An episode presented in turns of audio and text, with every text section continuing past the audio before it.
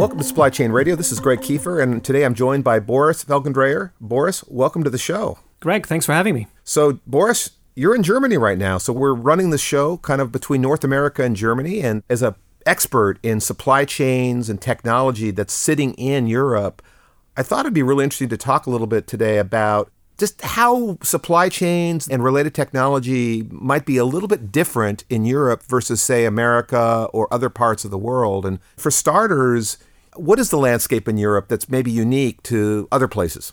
So obviously, one big difference you have in Europe is that, contrary to what you have in the U S, where it's basically one big global piece of land, here you have smaller parcels of land and they're separated by borders. So you have a lot of cross-border movements by truck, which is very different than what you have in the U S, for example. That's one obvious difference. Of course, you have the European Union, and the European Union tried to eliminate as much friction between the countries in terms of movements of goods, in terms of taxes and duties and so forth. So there's been some homogenization going on in the market, but there's still a big difference.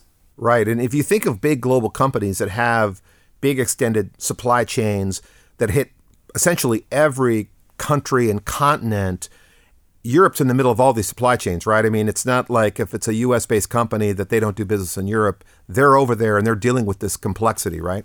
Yeah, that's correct. I mean, in many ways, Western Europe or Central Europe is a gateway to the East. It's a gateway to the Middle East. It's a gateway to Africa. It's a gateway to the North. So yeah, it's sort of in the center, right? And then you have some of the biggest economies in the world, manufacturing hotspots like Germany, for example, sitting right in the center of it. So a lot of export going out of Germany, a lot of imports coming into the European Union. Yeah, so for the time being, this is still a very important global hotspot for goods moving in and out. A couple of years ago, there was a lot of chatter in the circles about kind of green, right? That companies need to be more green-centric, and there's been a lot of progress on that front. From my perch, it felt like Europe was a couple of steps ahead of the rest of the world. Do you agree with that, and do you feel like that's still the case? Yeah, I think by and large that's true, even though the mindset in the U S inside the companies and among the general public has caught up. But I think you're right. Europe was a little bit in front of the curve on this trend.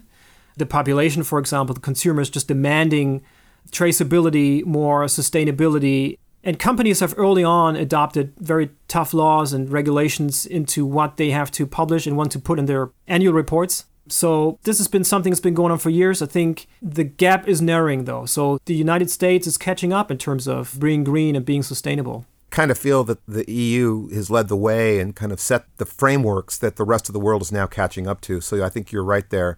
What about technology? You know, cloud hit here in the U S pretty hard in the early part of the two thousands. And again, from my perch in North America, it felt like Europe was a little more sensitive to putting their data in the cloud for security reasons and personal data, et cetera. Has that evolved recently, or is it still the same? Yeah, I think there's two dynamics going on here. One is that in general, and this is, may sound like a little bit of a cliche, but there's some truth to it, is that Americans or American companies, American consumers are more happy to try out new technology, right? So being first and early adopters and trying something new before it's really completely matured, that's something that's very intriguing to U S consumers and U S companies.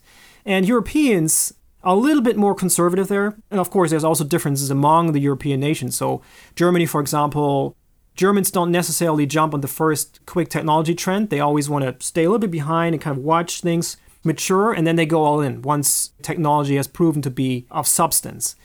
But cloud has a particular angle here, and especially in Germany, and it has to do with privacy, data protection, data security, and you know the whole issue about the N S A and about Snowden, that whole affair didn't help things. And there's still some suspicion. And there's also some, I'd have to say, there's a little bit of envy going on because clearly European nations and companies see that most of the dominant players in those known technologies, be it Google and Facebook and all those big cloud players, all the big technology companies that set modern trends are from the U S. And in many ways, there's not a single big European company that's leading in cloud technology. So there's a big push, of course, in some regards, a very self-interested push to get a European or German or France-based cloud off the ground, which, of course, by now may be well too late because the U S big giants like Amazon Web Services, for example, has such a, a large upstart and head start that it's almost impossible to bridge that gap. So there is a little of innate technology skepticism, but it's also kind of paired with a sense of envy, if you will. We've sat here, talked a little bit about the differences, but then if we talk about the similarities, you know, there's a lot there too. Big companies run global supply chains. They need supply chain excellence and technology in order to compete with China and emerging continents and countries. You've been involved in some research where we surveyed executives on both sides of the pond. Are there any big differences in perceptions around digital transformation and how companies see technology helping them advance themselves in the future, or is there a real difference? We saw absolutely no difference in many, many regards when it comes to digital transformation of supply chain. So all of the major questions we ask, for example, how important do you think digital supply chain transformation is? How far along are you on the journey? Have you started? How satisfied are you? In all of those dimensions, there were virtually no difference between the nations. So companies in North America were just as likely to answer in a specific way as were Europeans. You know, we saw a couple of differences on cloud. There it is again, right? So Germany stood out as the only region where executives recognized cloud technology as a key enabler of digital transformation, but they hadn't made the investments. Right, so they acknowledge it, they know how powerful it is, but they're holding back the investments, whereas other countries have already started investment. And that's a bit of a dangerous situation to be in because, I mean, what are you waiting around for? You're not going to wait around for the German cloud to show up. So that may be a dangerous strategy to sit on the fence on something that is rightfully called an exponential technology that's growing and maturing at exponential rates. So that is one clear difference we saw, but I think that gap is going to be closed very, very soon because it's not a situation that German companies, for example, say, well, the cloud isn't what it's made up to be. We don't see the value. We don't think it's important. They clearly recognize it's important and they clearly see it as a digital transformation enabler, but they have made the investment and maybe they're just influenced by all of the talk that's going on in the press about data breaches and security. But there's no shifting back. There's no going back on cloud. This is all way in. And in a way, you would hope that German companies would get closely involved in jumping into the fray and trying it out and kind of shaping the security of cloud as it evolves. I have a feeling that they will embrace, as you said earlier, they may not jump in right away at the front, but you know, now that it's proven, I think that they'll all follow suit and get into the game. So Boris, thanks a bunch. Really cool insights. Thanks for coming on the show. Thanks, Greg. Thanks for having me.